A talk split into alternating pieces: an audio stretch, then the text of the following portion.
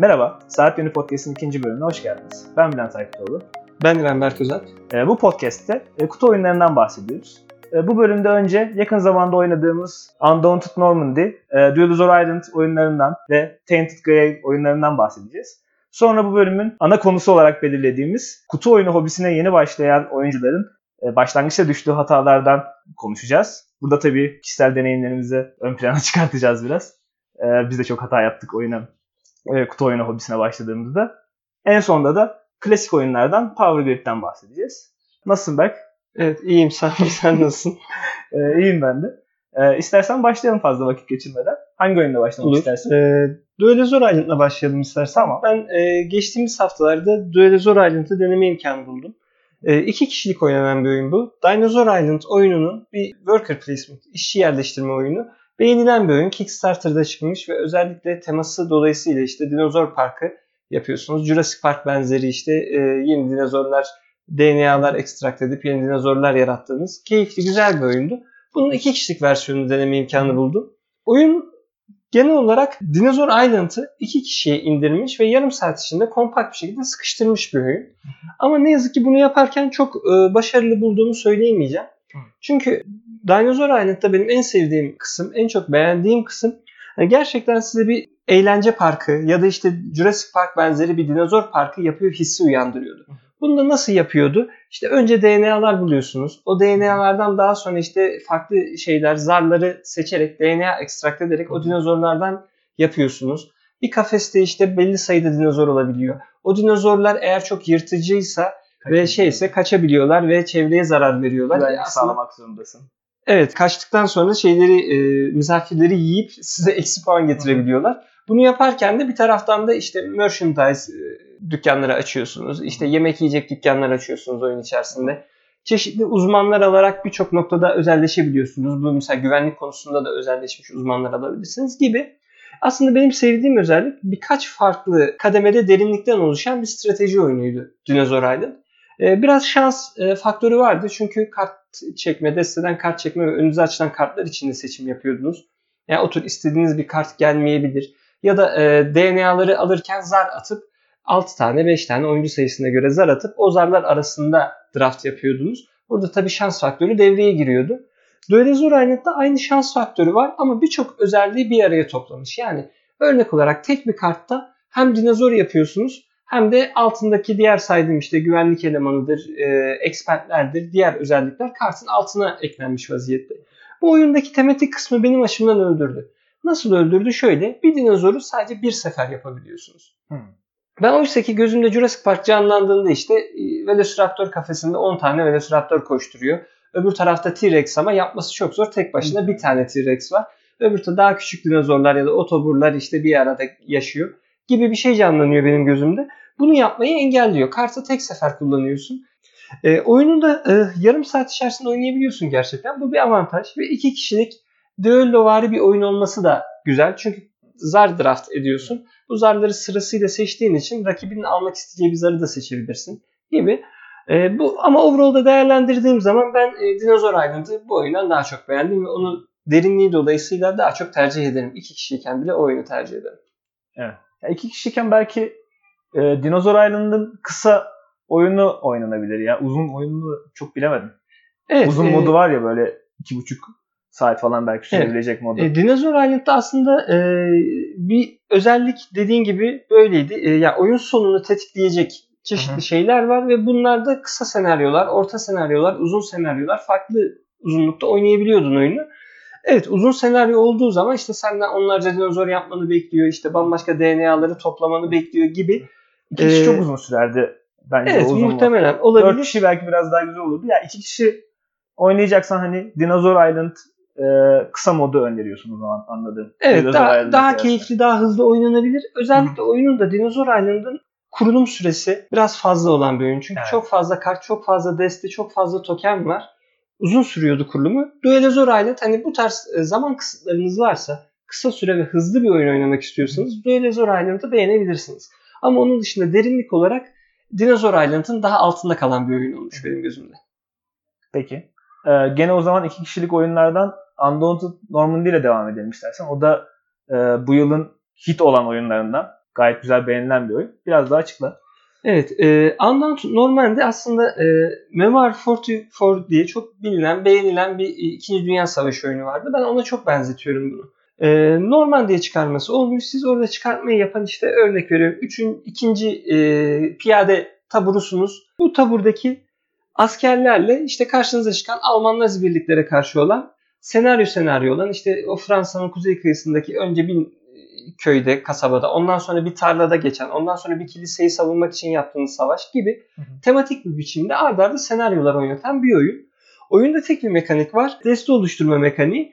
Bu ıı, tarz oyunlarda daha önce ben deste oluşturma mekaniği görmemiştim doğrusu. Hani bir iki kişilik savaş oyunlarında çok sık rastladığım bir mekanik değildi. Ee, ya benim de ya bayağı şaşırdım hani bu zamana kadar nasıl çıkmadı diye mi yani düşündüğüm e, bir şey oldu. Hani deste oluşturma oyunlarını ya genelde kooperatif oyunlarda görüyoruz. İşte yani Legendary Marvel buna bir örnek. Gene yani Legendary serisi genel olarak buna bir örnek. İşte Aeon's End buna bir örnek. Karşılıklı düello tarzında hele bir savaş oyununa uyarlanması ya oldukça hoşuma gitti benim.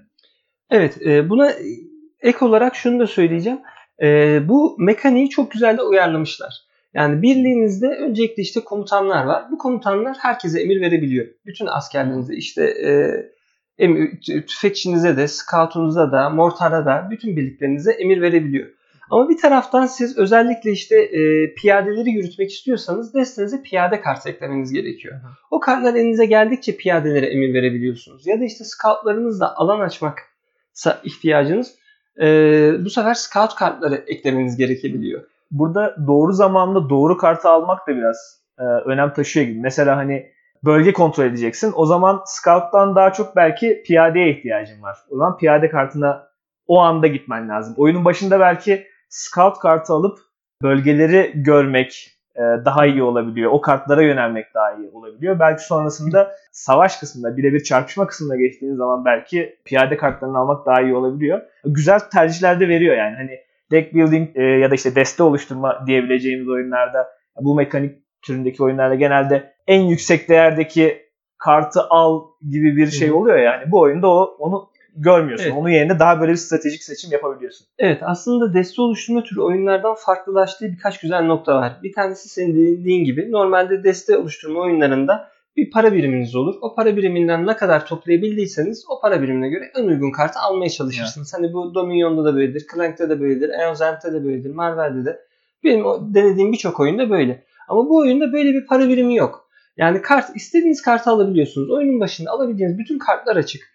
Ama hangi kartı alacağınız dediğin gibi o round uygulamak istediğin stratejiye ya da ondan sonraki roundlardaki adımlarda en çok ihtiyaç duyduğun karta yönelmeye itiyor seni. Bu da güzel bir stratejik tercih oluyor. Ben karşı tarafın destesini bozma kartlarını da çok beğendim. Fog of War evet. kartları. Onu nasıl Türkçeleştirebiliriz bilemedim ama o kartları böyle karşı tarafın destesini attığın zaman cidden karşı tarafın işini zorlaştırdığını hissediyorsun. Yani o karşı tarafın destesini bozduğunu ve kendine biraz böyle bir savunma sağladığını hissediyorsun oyunda. Evet bu da orijinal ve ilginç bir mekanikti. Özellikle e, hem rakibin destesine verebiliyorsun hem de yeni bir yer keşfettiğinde daha önce gitmediğin bir yere scout'u gönderdiğinde bir Fog of War kartı ekliyorsun e, destene. Yani bu şunu görüyor. Orada bir bilinmezlik var. Sen aslında o bilinmezliğe bir askeri birlik gönderiyorsun. Onun sonucunda da yapmak istediğin şeyleri tam olarak yapamıyorsun. Belki evet. e, bildiğin bir ortamda savaştığında daha çok emir verebilecekken o birliğe bilmediğin yerleri keşfetmeye başladığın için artık daha az emirler verebiliyorsun. Daha az aksiyon alabiliyor o askerler. Bu da çok güzel beğendiğim bir mekanikti. Son olarak da şunu beğenmiştim ben bu oyunda. Hasar e, mekaniği çok güzeldi. Normalde e, Fog of War dediğimiz kartı genelde deck building oyunlarında işte Mage Knight'ta ya da diğer Dominion'da desteğe e, hasar şeklinde kartlar eklenip elini yavaşlatır bu kartlar. Ama bu oyunda hasar olduğu zaman desteden kart çıkıyor. Kim ateş altında kaldıysa, hangi birliğin ateş altında kaldıysa o birliğin kartı öncelikle elinden, eğer elinde yoksa discard pile'ından, discard pile'ında yoksa destenden oyundan çıkıyor. Bu da çok güzel savaş hissini uyandırıyor. Yani bir birliği yoğun ateş altına alıp karşı tarafta ki bütün o birliğe ait kartları desteden çıkartıp o birliği işlemez kılabiliyorsun. Bu da e, doğrusu çok beğendiğim ve sevdiğim bir e, kısım oldu. Bir e, tabi zar içeriyor olması oyunda biraz şans faktörünü üstüne çıkartıyor. Hani tematik olması, stratejik olmasının önüne geçen bir oyun benim gözümde. Bunu da kabul edip e, keyifli oynadım ben. Beğendim bu oyunu. Ya Memoir 44'da da öyleydi. Ne kadar işte böyle strateji yaparsan yap eninde sonunda gene o zara bakıyorsun. Şimdi karşı taraf 3 kere üst üste hit atar. Senin adamlarını öldürür. Sen işte atamazsın. Yani ya istediğin kadar strateji yap. e, Gene ya kazanamıyorsun oyunu. Ya Memoir 44'da da öyle ya. Hit rate ya da işte isabet oranı diyebiliriz belki ona. Hani isabet oranı önemli ya o zardaki. Ee, ya bu Undaunted Normandy'de de aynı şey geçerli.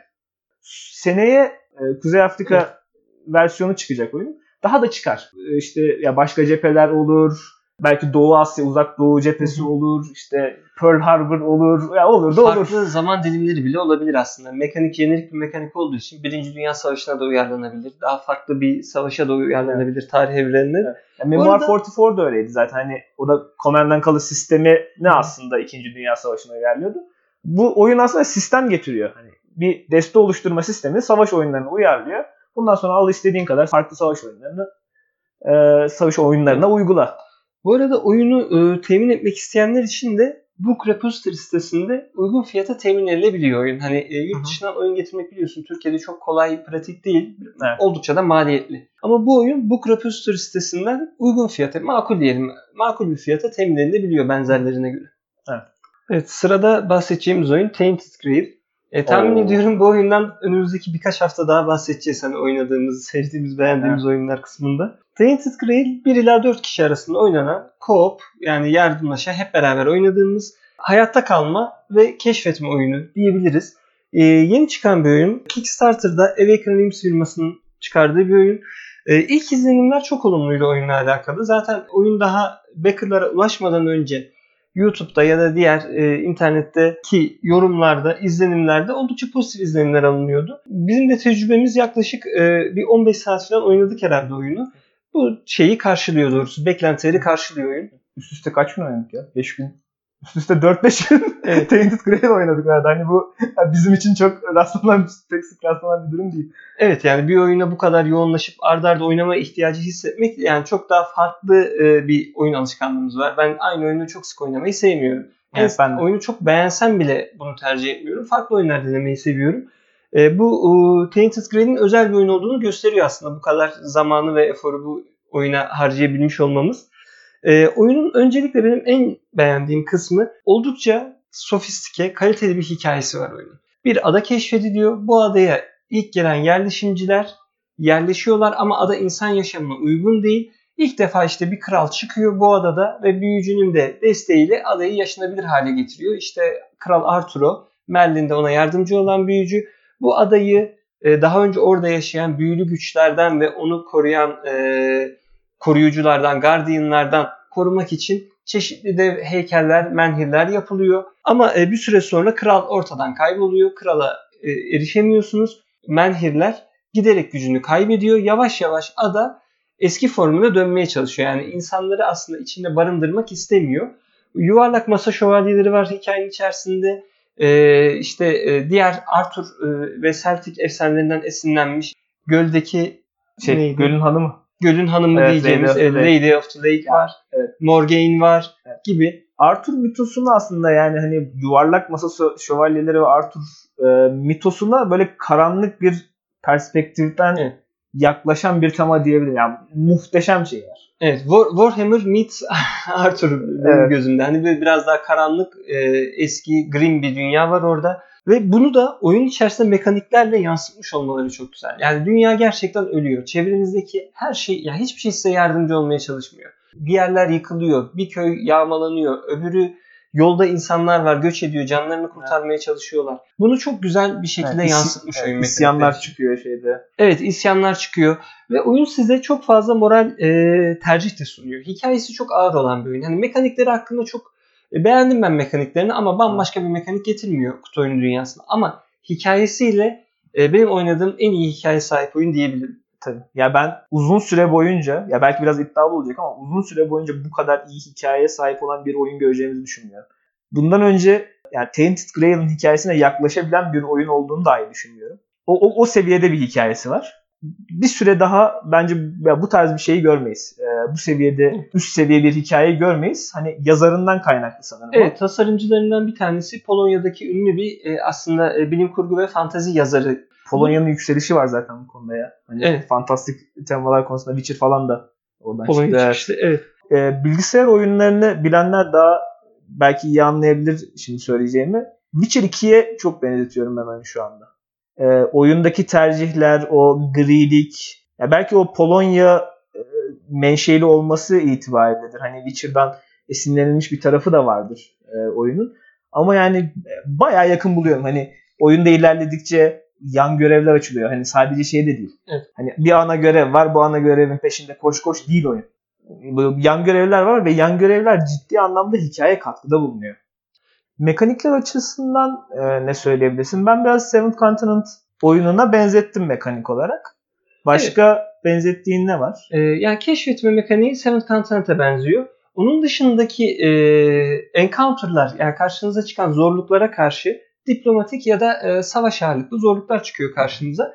Ben oradaki e, mekaniği biraz e, daha şeye benzettim. Call to Adventure. O da yeni çıkan bir oyun ama hani bazı ikonları toplamanız gerekiyor ve arka arkaya kombinlemeniz gerekiyor bu ikonları.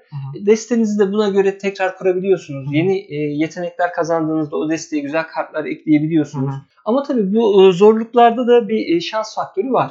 İster istemez. e, Tabii ki yani kart çekiyorsun neticede desteden. Yani ve bazıları biraz daha yardımcı olmaya yönelik oyunculara, bazıları çok daha cezalandırıcı olabiliyor. Yani hazır olmadan e, karşınıza çıkan bir zorluktan dolayı e, bütün planlarınız değişebiliyor. Ama bu da bir e, işin içine oyun ve mekanik katıyor. Bunun Tabii. dışında olursa da sadece hikaye kitabı okuyor gibi olurdu. Bu da aslında e, benim beğendiğim, sevdiğim bir şey. Ya oyunda bir encounter kartı açarken bir heyecan hissediyorsunuz. Başıma şimdi ne gelecek? Ya şimdi Evet. mesela diplomatik e, bir eğer kartsa işte sizi hırsızlıkla mı suçlayacaklar? İşte yetim bir çocuğa mı denk geleceksiniz köyün içinde gibi farklı farklı size moral seçenekler sunacak bir duruma ittiriyor oyun. Evet. Ya daha uzun uzun konuşuruz bence. Sonraki haftalara da biraz hak verelim. Şimdi Biraz bırakalım. e, konuşabilecek çok şey geliyor. Daha hani artwork'ünden bahsedebiliriz, Evet. komponentlerinden bahsedebiliriz. Yani üzerine daha Tekrar çok konuşuruz. oynanabilirlik. Evet. E, ara verelim, bir virgül koyalım. Sonraki kısmımıza geçelim. Kutu oyunu hobisine yeni giren kişilerin, oyuncuların e, başta düştükleri hatalar. Biz neler yaptık? Belki biraz ondan Evet. konuşabiliriz. Ee, şimdi şöyle burada tabii bizim kendi tecrübelerimizden yola çıkarak ben bu önerileri yapacağım. Hani nacizane önerilerdir bu. Herkes için de uygun olmayabilir aslında burada Tabii. yapacağımız şeyler. Çünkü herkesin deneyimi de farklı olabiliyor. Ama ben ilk e, kutu oyunlarıyla ilk tanıştığımda e, öncelikle kendi zevklerime göre bazı kutu oyunları edinmiştim zaten. Aslında bir e, kütüphanem vardı. Ve bunlar genelde co-op, solo oynanabilen oyunlardı. E, arkadaşlarımız da bunu tanıştırdığımda aslında genellikle pozitif dönüşler alıyordum. Ama şöyle bir problem vardı. Örnek olarak e, ilk sahip olduğum oyunlardan birkaçı e, işte Robinson Crusoe. evet kooperatif bir oyun. Gene Eldritch Horror ilk e, bu hobiye başladığımda sahip olduğum oyunlardan biriydi. E, bunun dışında misal Zombies diye bir oyun vardı. E, misal bir örnek olsun. Zombies oyunu birbiriyle aslında etkileşimin çok olduğu ama oyunun net bir şekilde e, sonlanması için e, hedefe şey olmuyor. ulaşmanız, evet ya hedefe ulaşmanız zor olan bir oyun. Çünkü birbirinize çok fazla sataşıp geri çekebiliyorsunuz. Yani oyun ilerleme odaklı değil. Oyun biraz daha bekleme, başa dönme odaklı bir oyun. Yani son hamlenizde birden birisi bir kart oynatıp sizi oyunun en başına gönderebiliyor. Şimdi biz misal bir yıl başında bu oyunu oynayalım diye toplandığımızda yaklaşık işte 3-3,5 saat bu oyunu oynadıktan sonra artık arkadaşlar hani yeter ya deyip hani masadan kalkmışlardı. Ya da işte benzer Eldritch Horror oyunu. Çok güzel, çok keyifli bir oyun. Ve beraber oynadığım insanlar da bu oyunu çok seviyordu aslında. Çok yani. tematik oyun çünkü. Çok yani. tematik, keyifli ama Evet. oturup da başına özellikle de ilk defa kutu oyunuyla tanışmış, modern oyunla tanışmış insanlarla oynayınca oyun Doğru. 3 saat, Uzar. 4 saat, 5 saat artık hani çok uzun bir süre sürüyor. Ve oyunu beğenerek masadan kalksalar bile ya hadi gelin bir daha oynayalım dediğimizde Evet. ya e, hani e, sağ olasın bir vaktiniz var mı bir bakalım gibi Evet. böyle bir e, geri dönüş oluyordu. Ben 2-3 kişi tercih ediyorum yani. Öyle şeyleri. Sırf uzunluğundan ötürü. Yani tartışma bitmez abi. Evet, Böyle kalabalık oynarsın. Burada özellikle de e, hobiyle yeni tanıştığınız zaman ya da yeni insanları da beraber oynamak için bir araya topladığınız zaman uzun süren oyunlar ne kadar keyif alsalar da bir dahaki buluşma için önünüze bir engel olarak çıkıyor. Hı. Ben bunu şöyle açtığımı fark ettim. Misal e, biz Dixit oynamaya başladığımız zaman ya da işte e, Secret Hitler benzeri oyunlar oynamaya başladığımız zaman hani oyun yarım saatte bitiyor ve hadi bir daha oynayalım, toplanalım bir arkadaşın evinde oynayalım dediğimizde katılım çok daha yüksek oluyordu. Ya da bu aslında zorlukla da alakalı değil. Belki Dixit ve Scripted'ler daha basit bir oyun gibi görünmüş olabilir. Ama örneğin e, misal e, Libertalia oyunu benim ilk aldığım oyunlardan biriydi. E, Libertalia oyunu çok basit de bir oyun değil aslında. Hani düşündüğün zaman bayağı tercih Tabii. seçenek de sunuyor insanlara. Hani e, Giriş oy- giriş seviyesinin bir tık üstü. üstünde bir oyun. Evet. Ama seri oynanan bir oyun olduğu zaman hani doğru ekip onu oynayacak bir ekiple oynadıktan sonra "Hay- hadi bir daha oynayalım geri dönüşlerini daha çok aldım ben. Dediğim gibi oyun süresi çok önemli. Mümkünse yeni kişileri de bu hobiyle tanıştırıyorken aynı masaya oturduğunuzda bir saatten daha uzun sürecek oyunlardan biraz kaçınmak lazım. İstisnalar hariç. Evet. Ya da e, işte iki saatten daha uzun sürecekse zaten hani ben tavsiye etmiyorum doğrusu. Evet. Çok pozitif geri dönüşler almadım ben bu tecrübelerimden. Yani bir de kısa oyunların şöyle bir avantajı var o noktada. Hobiye yeni giriş yaptığın zaman hani hangi oyun türünü ne kadar sevdiğini bilmiyorsun. Oyun kısaysa bir oyuncu o oyunu sevmiyorsa yani, e, yani sevmediğini daha kısa sürede anlıyor. E tamam abi hani ben bu oyunu oynamayayım başka bir oyun oynayalım diyebiliyor. Şimdi sen onu o oyuncuyu 3 saatlik 4 saatlik oyuna oturttuğun zaman diğer oyunlardan da soğutabiliyorsun. Kısa oyunlarda yani mesela 3 saatin var diyelim boş. 1 saatlik 3 tane farklı oyun oynatmak belki farklı türlerden daha güzel olabilir. Evet. Yeni oyuncular açısından da hani e, hangi oyunu sevdiklerini böyle biraz zevklerini tanımaları açısından da faydalı olabilir diye düşünüyorum. Benim de bu noktada e, bahsetmek ist- istediğim şey e, oyuncu sayısı. Kutunun ya, üstünde yazan kişi sayısına her zaman e, inanmayacaksınız. Yani şimdi bazı oyunlar e, işte 2 ila 6 kişi e, arası oynanabilir diyor. Şimdi mesela aklına ilk gelen örnek ne? Evet. Dixit mi? Dixit misal 2-6 mıdır? Ya da 3-6 mıydı Dixit? Bilemedim. Yani, 3 3 ise de oynanmaz ama yani. evet yani kişi de 3 kişi oynanmaz. 3 kişi oynarsanız o oyunu yani zevk alamazsınız. Ee, bu noktada e, Board Game Geek sitesine e, güvenmek iyi sonuçlar verebiliyor. Şimdi Board Game Geek sitesinde oyunun kaç kişi ile kaç kişi arasında oynamanın tercih edilebilir olduğunu gösteren bir kısım var. Bir oyunu oynamadan önce ya da bir oyunu ya işte gel, gelin bu oyunu oynayalım demeden önce oraya bir e, göz atmak iyi olabiliyor. Yani yoksa hani bazı oyunlar mesela aklıma Ee, misal yani- Caverna'yı 7 kişi oynamayı denemek gibi. Evet ya. Ya Karar 2-7 miydi? 2-7 galiba. 1-7. Solo, 1-7 mi? solomuzda. Oy Solomon'da var. Ya şimdi ya 7 kişi falan oynamam ben oyunu. Yani, ya 4 Evet. kişi, 3 kişi ideal, 4 kişi ideal. 2 belki oynanabilir ama yani belli bir kişi sayısının üzerine çıktığı zaman oyun çok uzuyor. Yani 4 saati 5 saati bulur. Çok Evet, çok uzun yani sürüyor oyun. kutu üzerinde yazan aslında kişi sayısı yanıltıcı olabiliyor. Yani o aslında içerisinde o oyunu oynamak için yer alan komponentleri bence gösteriyor. İşte Evet. site'da gene aynı şekilde 7 kişiye kadar oynanıyor site. Ama 7 kişilik bir oyun özellikle hobiye yeni başladığınızda eminim ki size hitap etmeyecektir. Ve o, o kadar çok bekleme süresinden çok keyif e, alınacağını zannetmiyorum ben. Evet. Yani bir başka konuda komplekslik. Burada ben kendimden örnek vereyim. Kutu oyunlarına ben Katan'la başladım. Yeni giriş yapan oyunculara hitap eden bir oyun. Ondan sonra e, ne hikmetse ben çok böyle şeyim ya, açık gözlüyüm ya, böyle uyanığım ya. Hemen şeye girdim. E, Board Geek sitesine girdim. En iyi oyunlar nedir? Falan buna bakıyorum. Site gözüme ilişti. Hadi site oynayalım dedik. 5 kişi 6 kişi madem bu kadar övülüyor bu kadar iyi bir oyun. Abi ya oyun te- tecrübemiz yok. Bir şeyimiz yok. Oyundan herkes nefret ederek kalktı. Ee, sonra Ticket to Ride oynadık. O biraz daha hani e, zor yine giriş seviyesi oyunculara hitap eden bir oyun. Çok keyif aldık. İşte oyun dediğim böyle olacak falan diyoruz kendi aramızda. Sonra ne yaptık? Blood Rage oynadık. Ondan da nefret edip kalktık. Ya bu nasıl oyun dedik kapattık. İnsanlar da hiçbir şey bilmiyormuş ya falan diye böyle büyük büyük konuşarak yaptık. Ee, kalktık oyundan. Sonra aradan 6 ay ila 1 yıl falan geçti. Ben Blood Rage'i tekrar oynadım. Bayıldım. Site'ı tekrar oynadım. Ona da bayıldım. Ee, yani orada şunu anladım. Yani hobiye yeni giriş yaptığın zaman o belli kompleks ya belli komplekslik seviye, karmaşa seviyesindeki karışık oyunlarda aynı tadı almıyorsun. O giriş seviyesi o oyunların verdiği zevki almıyorsun. Biraz böyle yavaş yavaş kendi seviyeni artırman lazım. Evet. Yani yorucu gelebiliyor bu tarz Evet. oyunlar. Özellikle bazı mekaniklere de alışkın olmadan çok ileri seviye bu mekanikleri çok daha e, ileri bir şekilde Hı hı. kullanan ve harmanlayan oyunları denediğiniz zaman aslında o oyunun diğer oyunlardan oluşturduğu farkı da daha iyi hem görememiş oluyorsunuz Evet. hem de e, yorucu geliyor bu oyun yani. Bir iş gibi geliyor. Zevk almaktan ziyade. E, daha hızlı ve daha az e, mekanik içeren oyunlar başlangıç seviyesinde çok daha pratik ve keyifli olabiliyor. Ama tabii doğal gelişimi gereği belki e, kim insan orada kalmayı tercih ediyor. Ama kimi insan da biraz daha giderek biraz daha stratejik derinlik içeren, biraz daha farklı kompleks e, mekanikler içeren oyunlara kendi ihtiyacına göre evriliyor.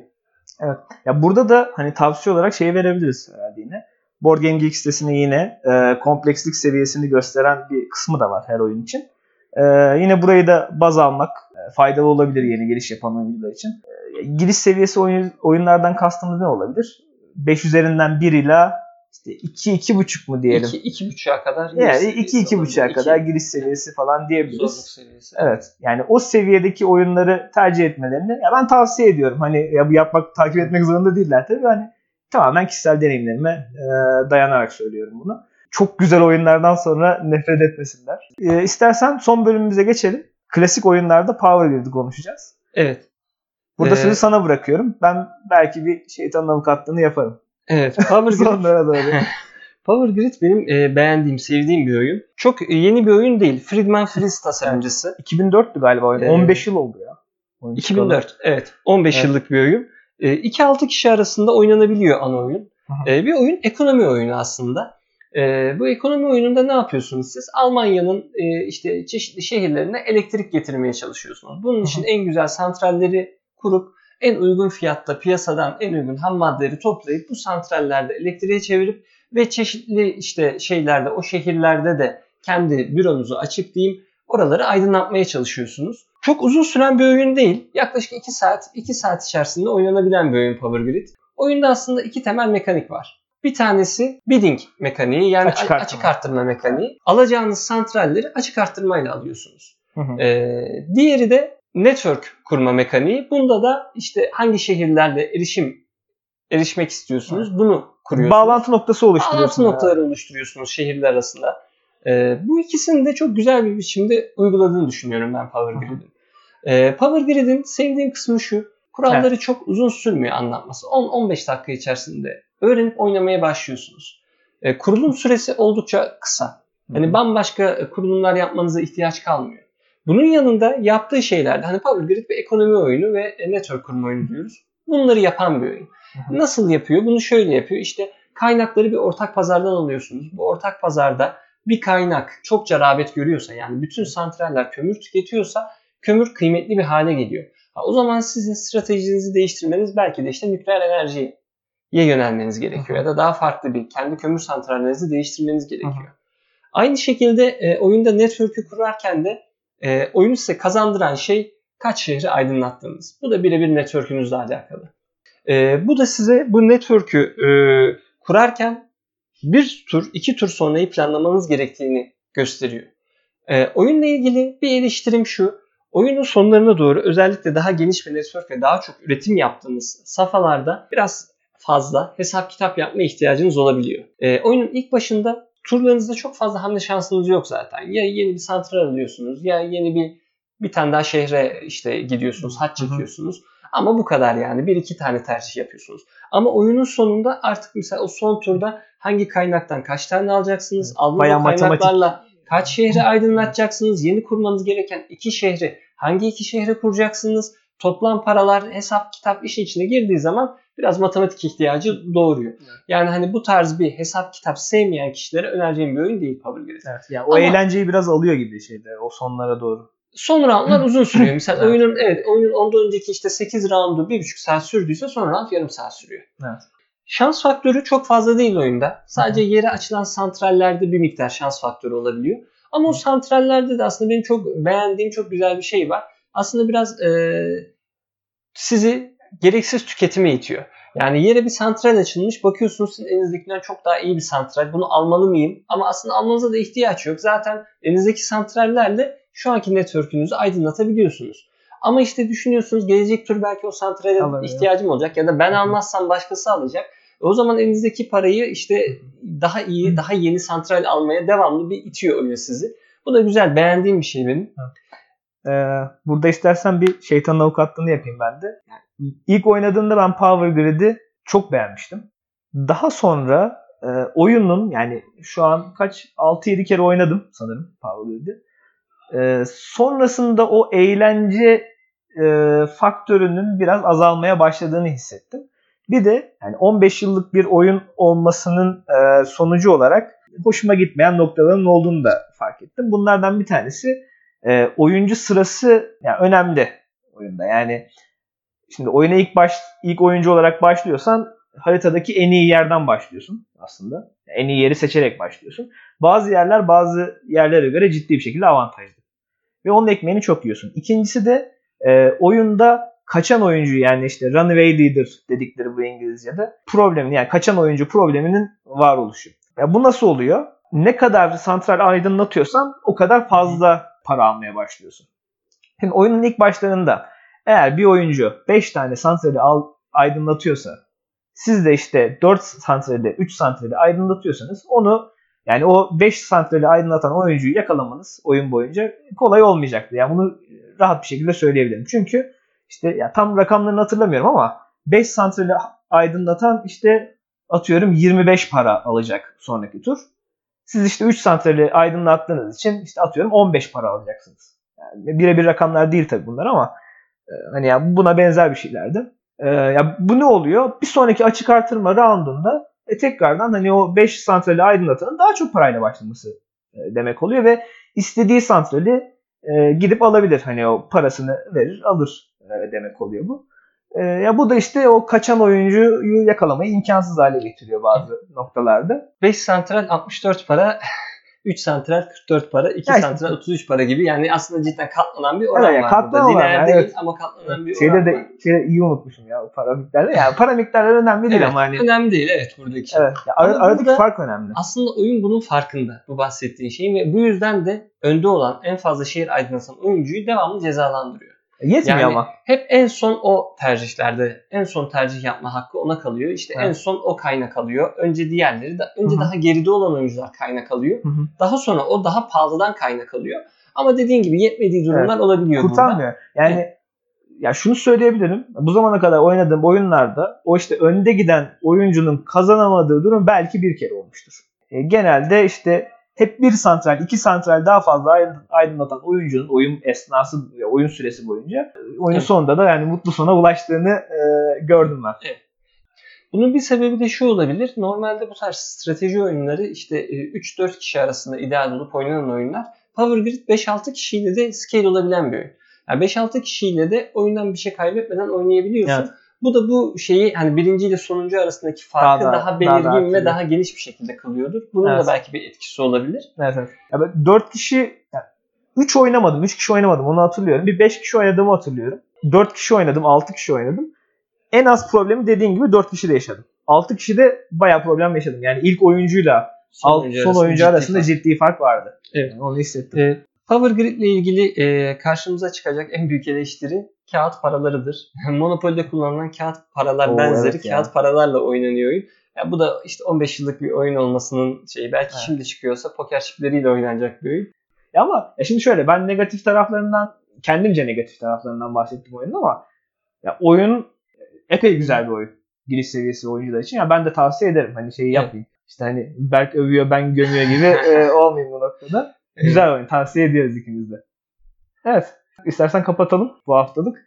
Haftaya ne konuşalım? E, haftaya mekaniklerden bahsedebiliriz. Aha. Aslında e, asimetrik oyuncu yetenekleri gibi variable player power mekaniğinden bahsedebiliriz Evet. ve bunu güzel uygulayan oyunlardan bahsedebiliriz. Evet. Gene oynadığımız ve e, beğendiğimiz, tavsiye etmek isteyeceğimiz birkaç oyun var bahsetmek isteyeceğimiz. Gene ben sana söyleyeyim. Gene Tainted Grail konuşuruz biz. Muhtemelen evet. O, onu Yani evet onu da ekleriz. birkaç hafta daha bize Ya evet bize katlansınlar şeyler. Çok beğendik oyunu. Evet. Tamam. Teşekkürler e, bizi dinlediğiniz için. teşekkürler. Ee, görüşmek üzere. Kendine iyi bak. Görüşmek üzere. Hoşçakalın. Hoşçakal.